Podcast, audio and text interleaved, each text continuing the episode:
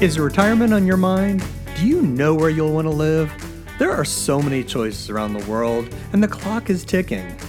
We're Mr. and Mrs. Rover, and we're on a journey to find our paradise.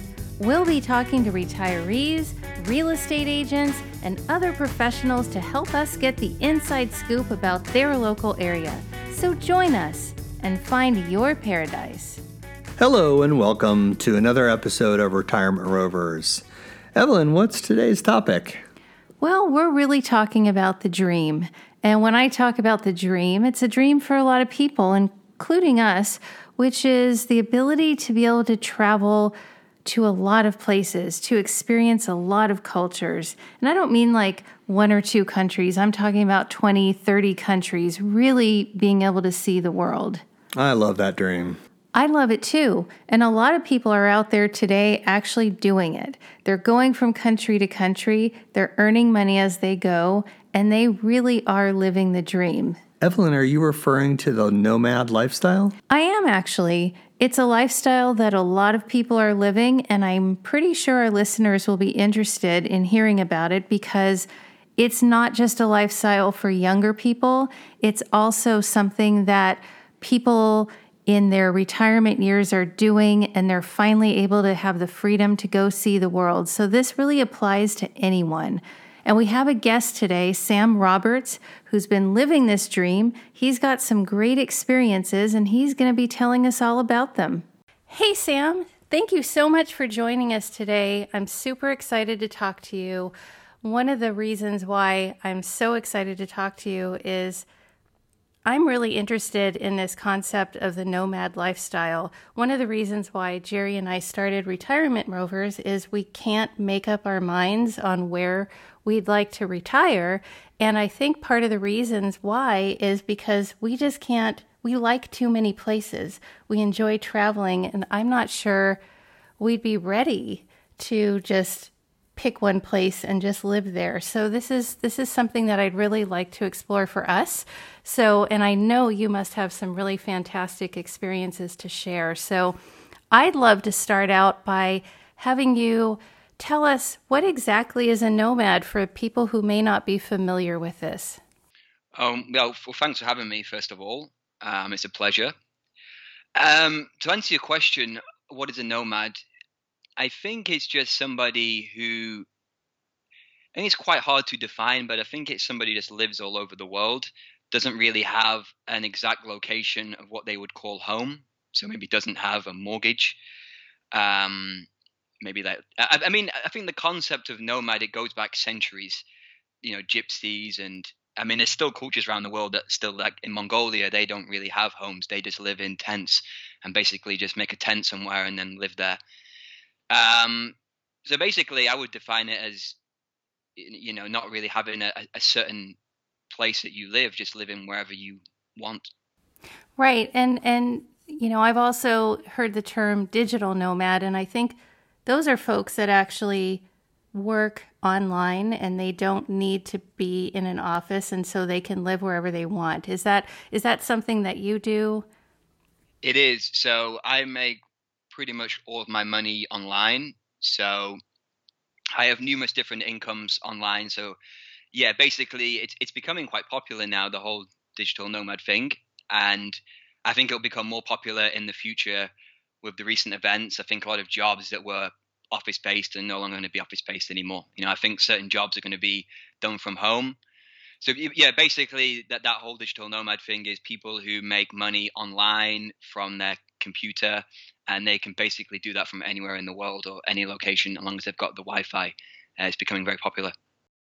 Sam, I'm curious, what were you doing before you decided to live the nomad lifestyle, and kind of what was it that made you decide to become a nomad? Basically, so I grew up in the north of England. I'm not sure, have you been to the north of England before? Or? We've been to the London area and traveled a little bit around, but never to the north. Yeah, so I grew up in a very, very small town called Preston, which is very close to Liverpool and Manchester, which are two pretty famous cities. So I grew up there, and it's very much a working class area. I guess you could compare it to places like maybe Detroit in the United States. So it used to have a lot of industry, 50, 60 years ago, and now it's very working class, doesn't really have any industry anymore. That's gone to different parts of the world. So quite a working class background. So I went to college, or university as they call it in the UK, and got my bachelor's degree in criminology. So my initial goal was to join the police when I was younger. So that was why I majored in criminology. And basically, I left university and then realized I didn't want to join the police anymore. Became a little bit disillusioned, didn't know what to do. Sort of went off looking at, joining the corporate world, getting a corporate job, didn't sing with me. It just didn't feel right to get like a job in the corporate world. I think some people, they kind of realize that when they're in the 40s, that maybe the corporate world's not for me, but I already knew when I was early 20s. And so I'd always had this dream of traveling the world. I'd read a few different books of very successful entrepreneurs who had gone traveling in their early 20s, and that had inspired them to, start their business and stuff. So I was always inspired to travel the world, and that's basically what I did. I left college, went back to live with my parents, started working in restaurants, started buying and selling cars online with stepdad and flipping them and making money off that, and quickly saved up quite a bit of money, and then basically just left and went around the world for a number of years. We're in our early 50s, and this type of freedom didn't exist, or at least we didn't know about it because it wasn't widely known. We didn't have the internet as widely as we do today early on. That sounds so old. I know, it sounds really old. And I know a lot of folks are our age are kind of getting into this, and they're interested in doing this more towards the later part of their life. So that's really exciting for us, I know. How many places have you actually traveled to? So the total number of countries that I've been to it's in the 40s right now. I don't know the exact number. I think it's about 43 countries overall. The majority of those are in Asia. So I've been to most countries in Asia, done a lot of countries in Europe too. Been to the United States, traveled all over the United States as well. But yeah, never really been to South America or Central America, which is somewhere that I'd like to go to in the future. Awesome. Where is actually the first place you went to? Well, I'll be honest. So when I left college, I went on a J1 visa to the United States. So I went on a J1 visa to the United States, and I worked there for a little bit in New York, doing some bartending. And basically, after that, I basically traveled around much of the United States. So New York, L.A., all around California, Nevada, Arizona, Illinois. So all different kinds of places. So that was the first country that I went to on my own, was the U.S. And probably the first that I realized I really love traveling and doing that sort of stuff. How do you decide where you're going to go next? It's usually a gut instinct thing, I would say. Yeah, it really just depends if I feel like it's somewhere that interests me or not. And when you're looking at these new locations, I'm curious, how does cost play into this? And how does the cost of being a nomad compare to what most people would think of as more a traditional lifestyle? Okay, so when I would first travel and be a nomad, I would travel off savings that I had made from working jobs. So cost was very important then, because I didn't have any money whilst I was traveling. So I would directly go to countries that were very cheap. Now it's not as much of an issue for me because I make enough money online to basically travel all year and not really have to worry about money. So, but obviously still, I still like to go to countries that are more affordable, places like Southeast Asia, places like Thailand and Indonesia, where, things are maybe a fifth as cheap as what they are in the US, and you can live a really great lifestyle on not much money. So it still does play a big role in where I go to, for sure. So do you have a favorite place that you just keep thinking about that you love? Yeah, so I really do love Thailand. And I know that it's a very popular country to retire to. I know a lot of Americans live there, and I really love Thailand. I think it's a great place. It's a great culture. It's very different to the West in many, many ways, but also Thailand's becoming very developed as well. So it's got the mixture of the Western convenience and also the Asian culture. And, you know, they get, well, until last year, they were getting 40 million tourists per year, which is, well, it's incredible. That's like the same amount as Italy would get, or maybe a little bit less. So it's very popular with tourists, and it's overall a very friendly country, very affordable, and also a great mixture of Asian culture and sort of Western culture as well, mixed into one. I think Thailand's a great place to retire to. Where have you stayed in Thailand? So I've stayed all over Thailand, basically everywhere, north, south, Bangkok. I wrote an article for you on Bangkok, which is one of my favorite cities in the world. So I've been everywhere really in Thailand, so I know it really well. I've spent countless months there. So what do you do when you're in Bangkok or whatever city you're in and maybe you get sick? You know, how do you handle the healthcare situation? I've been very lucky when I've been traveling. I've never actually got sick. I just think it's very, very lucky.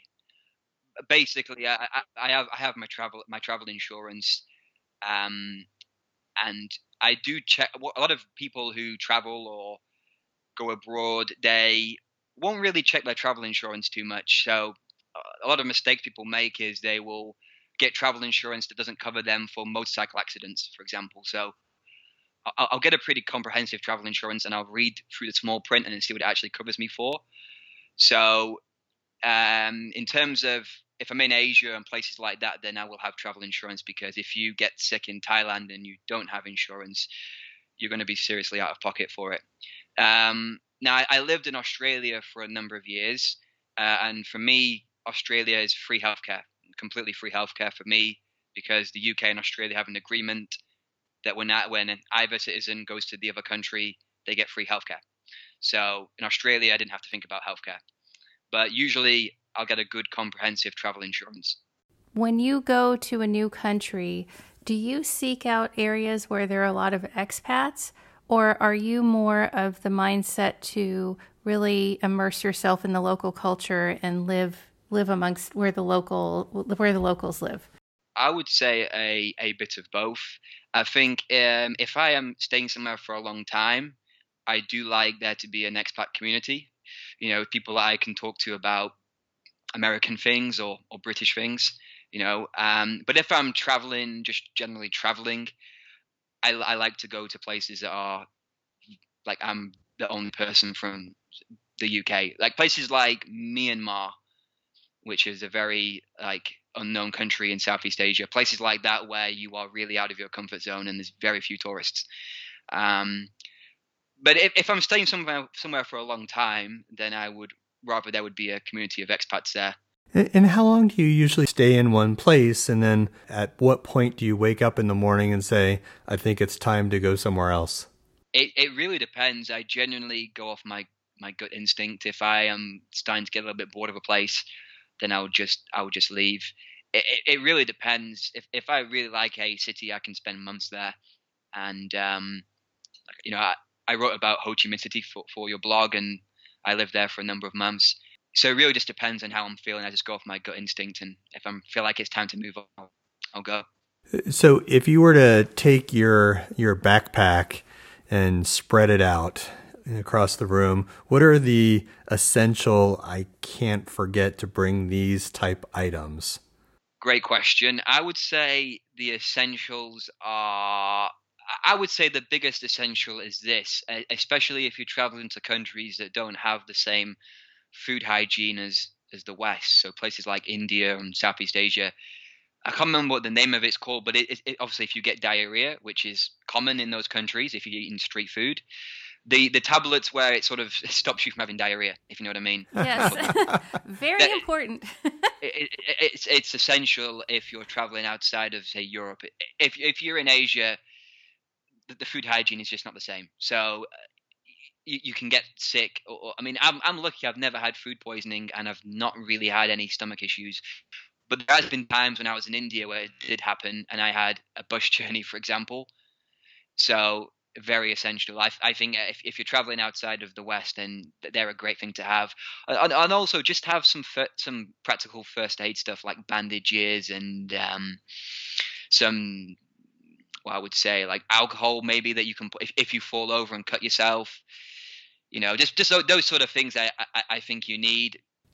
Yeah, I think you just described my nightmare situation about having diarrhea and then having to take a long bus ride. No, it happens. It happens. Yeah. When you're traveling all over the world, I'm sure at some point in your journeys, you probably pause and say, "I really miss this about my home country." What are those things that you do miss? There are so many benefits to traveling the world, but I'm sure occasionally you miss some things about your home country. Of course, the main thing that I miss from the UK is the humour, because the British humour is very unique, very dry, very sarcastic, and almost nobody outside of the UK really gets the British humour too well. So, you know, and I mean, I do have quite a dry British sense of humor, so I will be quite sarcastic sometimes. And I will genuinely, I don't know, maybe offend people around the world with my sarcasm. They don't know I'm being sarcastic because I'm very British. And I don't know if you're aware of the British humor, but we say things in a very, I don't know how to describe it, but it's very unique sense of humor that nowhere else in the world kind of understands. I do miss that. And I do miss that, yeah. Yeah, I'm a big fan of British humor. I love watching British comedies, and so I get what you mean. And I think, Jerry, we might be in trouble because we're very sarcastic. You know, I think that runs through our veins, so that's good to know that doesn't always play well in other cultures. Oh, no, it doesn't. And it's especially in Asian cultures, they have what's called... One of the big differences in culture between the East and the West is in the East they have this what's called saving face culture, which is very prevalent, and you know, any form of sarcasm and stuff like that is not really, you know, it doesn't really go well with their culture. So yeah, I do miss the English, the British sense of humor when I'm traveling. Absolutely. Do you read up on anything to do with the culture before you hit a new one? You know, some of those faux pas that you don't want to do before you land in a new country? Yeah, absolutely. I will always read blogs before I go to a country, you know, especially countries that are more adventurous. So places like India, for example, and Myanmar, where there's not many tourists going there, I will do my research, get myself prepared for what's to come. And I think it's important maybe to do some research before. Some people don't like to do research before they go somewhere. They like to throw themselves into a place, but I do like to kind of get myself ready for it. Right. That feels a little dangerous to me that, you know, you don't want to hit a foreign land and really offend people the minute you get there. Yeah, I think it's just important to know like local etiquette. So, you know, in Asia, you never go inside with your shoes on. In Asian culture, it's very rude to walk inside a building, a hotel, or not like a hotel, guest house with your shoes on. So that's something to be aware of. Oh, really? Do you take your shoes off before you hit the lobby? Basically, yeah. Oh, that's interesting. Yeah. Yeah. We've never been to Asia, so that's like one of the areas that we're very unfamiliar with. Well, they won't. In Asian culture, they won't tell you if you're doing something wrong because they don't like confrontation. It's a saving face culture, so you will upset them and you won't know. So it's good to know if you're going to places like Asia, Vietnam, those sort of countries, just little things like that which offend them, which they're probably not going to tell you, but it will offend them. So, Sam, you've been to some 40 countries. I'm curious, as you look back, you know, what were a couple of your favorite cultural experiences that you've experienced? Yeah, I would say my favorite cultural experience is Japan. Japan is a fascinating country. I think everybody that goes to Japan kind of falls in love with it. It's just very unique. There's nowhere else in Asia like it. There's nowhere else in the world that's quite like it. It's so developed. It's such a prosperous country, very, very wealthy place. The infrastructure is incredible. It's above anything we have in the US or the UK. And they're extremely disciplined people. You know, the food's phenomenal. The they're very respectful to. The weird thing is with Tokyo, it's the busiest. Well, it's the biggest city in the world. I think there's a population of around 30 million people, but it's also one of the quietest places I've ever been to as well, because people in Japan are very respectful. They don't like to make noise. They like to respect everyone else's privacy. And Japan is a very unique, fascinating culture. It really is. And I highly recommend going to Japan for anyone from America or somewhere like that. Yeah, I love Japanese culture. We actually had, when I was a teenager, a couple of Japanese exchange students, and they were just as fascinated by some of the things in our culture. One, we had a community swimming pool, and they couldn't believe that people weren't in it just shoulder to shoulder, because that's how they've experienced swimming pools in Japan. And they were fascinated by the little houses we had for our cars, our garages. And they just thought that was the most amazing thing in the world. And I loved them. So I'd actually really love going to Japan.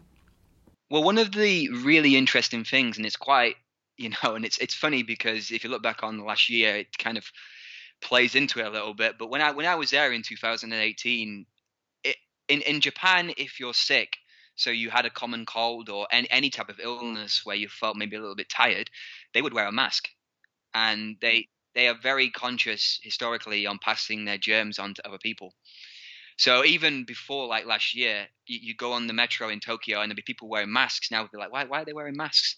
And it's because their culture is just so based on respecting other people. It's just like pure, that they are a very, very strong community in Japan. It's a very much a community culture, whereas in the West we're more individualistic in the West, which I find fascinating. But so yeah, I mean, if you're sick in Japan, even before coronavirus, they were wearing masks. So I thought that was fascinating. Well, and the germaphobe in me just loves that, because that's my thing. I've been a germaphobe, and I'm that person on the airplane, for many years, Cloroxing my table and my, everything around me. And so I really do appreciate that part of really looking out for others and not just yourself. It was something that I really took away from Japan, is that they really do have a community. And I think in Western culture, we don't quite have that community as such, but it's a very fascinating country. I'm curious, is there somewhere that you went to and after a bit of time, you just decided you didn't like it? Probably the one place that I was a little bit uncomfortable with, I would say, was China. Now, I know it's quite popular. People do tend to move there because you can get really high-paying English teaching jobs. So a lot of Americans live there, and they teach English, and it's well paid. But obviously, as in China, there is that whole censorship thing. And so if you travel to China, you're not allowed to use any sort of media from outside China. So you're banned from using Google. You can't use WhatsApp. You can't use any social media, YouTube. Basically, anything that's not Chinese internet approved, you can't use it. So, after a while, that became very annoying. China's it's a great place to travel. It's a very interesting culture, but there is a few things in China, like the complete lack of English. Nobody outside Beijing and Shanghai can really speak English there, and obviously to just have the freedom to go on, do what you want on the internet as well. I mean, you can use a VPN, but you're not technically supposed to. That got a little bit tiring. So after a month in China, I was ready to move on. Yeah, that makes sense. I think that would be isolating, especially, if you're the nomad anyway, and, you have a harder time keeping track of friends and family as you're traveling. Anything that was shocking, like you got to a place and was really, above and beyond your expectations or crazy, any kind of moments like that? I would say that the first culture shock that I ever had was traveling to India. So I landed in Delhi, the capital of India, which is this huge city of 30 million people. So it makes London and New York small. Some of these Asian cities. I mean, and just landing in Delhi, I went there on my own, and just walking outside the airport, and there just being thousands of people just stood around. half of them looking at me, because if you're, you know, if you have white skin in India, they will not in a rude way, but they look at you, they stare at you, because staring's not rude in their culture. It's sort of like okay to stare at people. So when you first land in India and you walk into Delhi and you just get stared at for, it's kind of like being Brad Pitt walking through Los Angeles. So that was a big culture shock for me. And some of them would even come up to you and say, "Can you hold my baby? And we want to take a picture of you holding the baby." And it's literally like being a celebrity, because in India, on the first day in Delhi, I walked around on my own the first day, because I didn't meet anybody in the hostel. So I just went off on my own and walked around, and I only saw, I think I counted 5 people in 6 hours that were from maybe America or the UK. Other than that, it was just Indians. And so that was really like completely throwing yourself out of your comfort zone. And then in India, you've got all the sounds. It's extremely loud. It's so many cars. There's just so much things going on. It's just a really great. If you want to really throw yourself out there into somewhere that you've completely different to America or the UK, go to India. We will maybe do that based on some of your comments. Well, that might make the list or maybe not. If you don't mind, I'd love to know, you know, as you kind of sum up your experiences so far, what do you like best about the nomadic lifestyle, and what are some of the things you like the least? So the nomadic lifestyle, I like the freedom. I think the freedom of being able to work wherever you want in the world. And I think it's fantastic just to be able to, if you work online, be able to open your computer and make money from anywhere over connection. An internet connection is fantastic. I think the biggest drawback of the nomad lifestyle is the lack of structure in your life. So you do sort of, I think in life, it's good to have stable friendships with people. And if you're a nomad, it's very difficult to make stable friends because you're always moving. And I think that's a big downside of being a nomad. And also, obviously, you don't see a family for a long time. So I think just there is a time where the normal things in life that make you happy, like the friends, the family, and the structure maybe of having a routine becomes difficult when you're a nomad. Well, it sounds like maybe introverts would enjoy the nomadic lifestyle. Those folks that don't need that connection with friends. I mean, there's great co-working spaces in most countries now where they're called co-working spaces, and it's where digital nomads. It's basically like a massive office for nomads, and they have them all over the world. And you can just go in there and meet people that are digital nomads. So that's what I do when I'm traveling. So I've never been lonely traveling, because you can just go and stay in a hostel and meet a bunch of people traveling and yeah. But I mean, there is that structure that you of having friends and family around you that you do. I mean, I guess it depends if you spend, say, 6 months in the US and then travel for 6 months around the world, I guess you get the best of both worlds. But if you're somebody who moves to Asia for years and travels, then you do miss that structure. And as you were talking, I was wondering also, and Sam, I'm going to get very personal here for a moment, but you know, I guess it would be difficult if you meet that significant other as well in your journeys. And then if that's the lifestyle, I guess at some point you decide, are you going to travel together or not? So that, yeah, I never thought of that.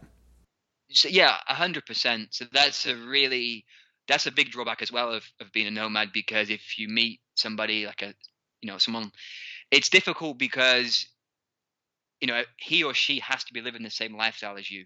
So, you know, I've met people and I've been traveling that were not living the nomad lifestyle. So, you know, it wouldn't work, you know, if they're working, you know, a normal job and living a normal lifestyle and you're off around the world for 6 months a year. So I think if you're living the nomad lifestyle, your significant other has got to be doing the same thing as well. Otherwise, it's not going to work. And so if someone came to you and they asked for advice, and because they were considering being a nomad, what are some things or recommendations or advice that you'd give them? I would say if you've got a burning desire to just travel the world, do that first. See if you enjoy traveling, and then maybe from there, see if you want to make money online and start living around the world. I think for a lot of people, being a nomad's not for them. I think it's a certain personality type. Is somebody that likes to be free and be all over the world. I mean, it's becoming more popular with the rise of Instagram, YouTube, online companies, that people are living this lifestyle. It's becoming very popular, but I think it's a certain person that would do that and be happy doing it. I think just first go and travel around the world, go and travel in Europe, go backpacking in Europe, see if you enjoy it, and then go from there. As I think about it, I think the uncertainty of where you're going to be living, trying to find that place, you know, that you're going to be staying. Like, there's a lot of little details that you have to plan for. That would be interesting. I mean, again, to your point, if you like structure, if you like routine, then maybe this is not the lifestyle for you. Yeah, absolutely. And yeah, I mean, if you want to live a comfortable lifestyle where you have your pension, or I think they call it the 401k in the US? Yes. Yeah. I mean, if you want that sort of lifestyle where you've got a definite paycheck and you've got a very comfortable path to retirement, it's just not for you. I think you've got to be a bit of an entrepreneur at heart, and you've got to want to live life in an unconventional way. You've almost got to want to not live a 9-to-5 lifestyle. That has to be an underlying drive for you to live this lifestyle. Otherwise, you'd probably be happier just getting a normal job. And yeah.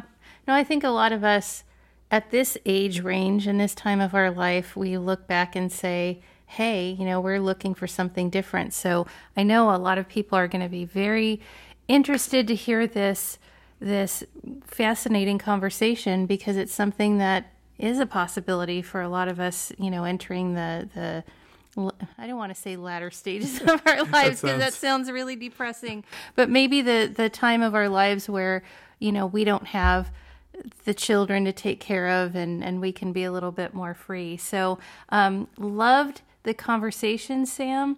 If anyone would like to know more about you and your journey, do you have a blog or social pages that they could follow you on?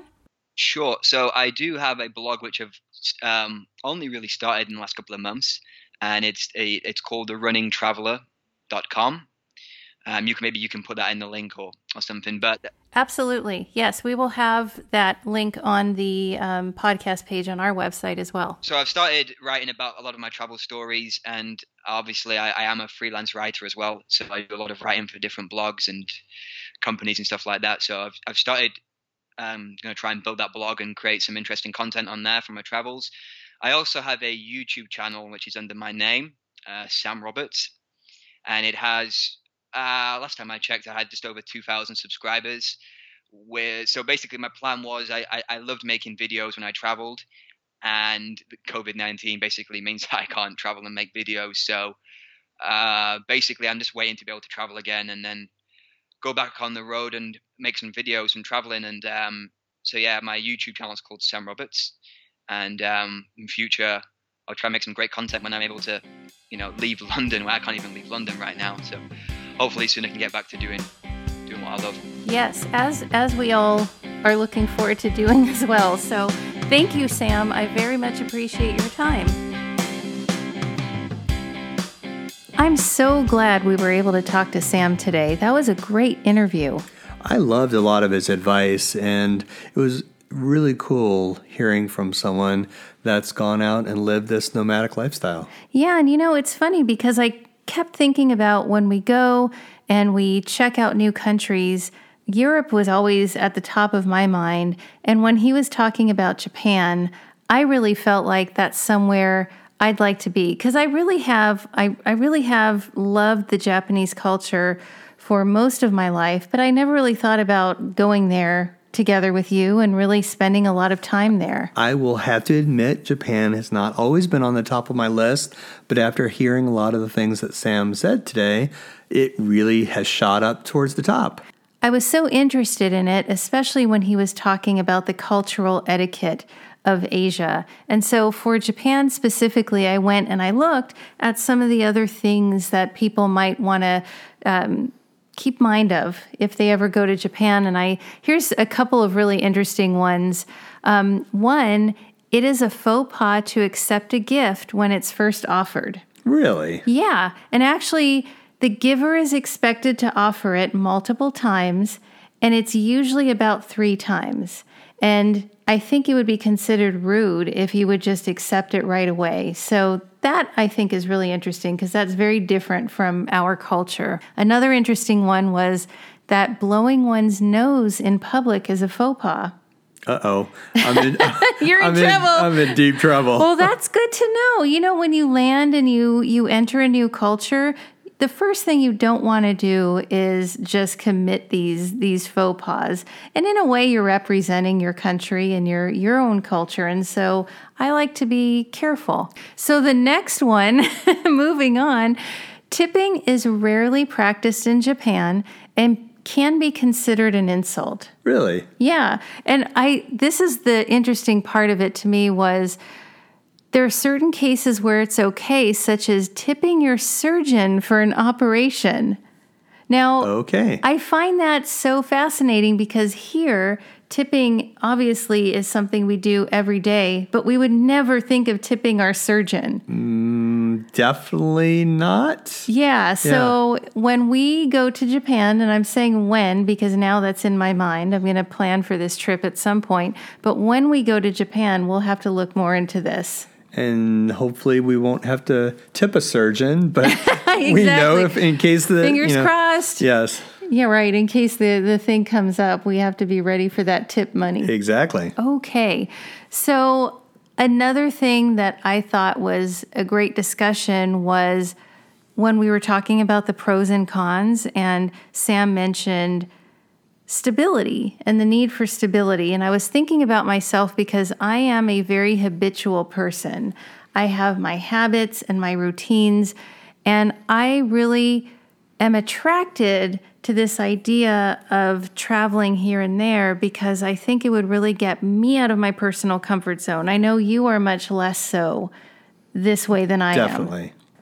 Another topic I thought was great when Sam was talking about it was the fact that he is a digital nomad and he has multiple streams of income coming in throughout the year to support his travel. In fact, I actually think that we should probably do a blog or another podcast about ways that you can make money online. If you're interested in being a digital nomad, there are many ways. And just off the top of my head, I think of some people set up blogs and they monetize them. Some people do travel photography. There is a website out there called Upwork, and you can actually bid on jobs like, if you're talented in writing jobs, programming, design, graphic design, those types of things. And so there are a multitude of ways that you can make money online out there. And I think that is interesting because for retirees, if you don't want to get into your retirement savings to fund everything, it's a great way to supplement those retirement savings. Definitely. And in fact, Sam wrote up a few articles for us in our blog. He did. That's how we met Sam, is we posted a need for some blogs, and he wrote them for us. So, they were great. Yeah, they were fantastic. He did the Ho Chi Minh City and Bangkok. So if you happen to be on RetirementRovers.com, check them out. Well, I think that's going to wrap up today's episode. We loved talking with Sam. We learned a lot. And please make sure to check out his blogs. You'll be able to find the links on retirementrovers.com on this podcast page. Check them out, please. And we hope the information you heard today was interesting and it helps you find your paradise.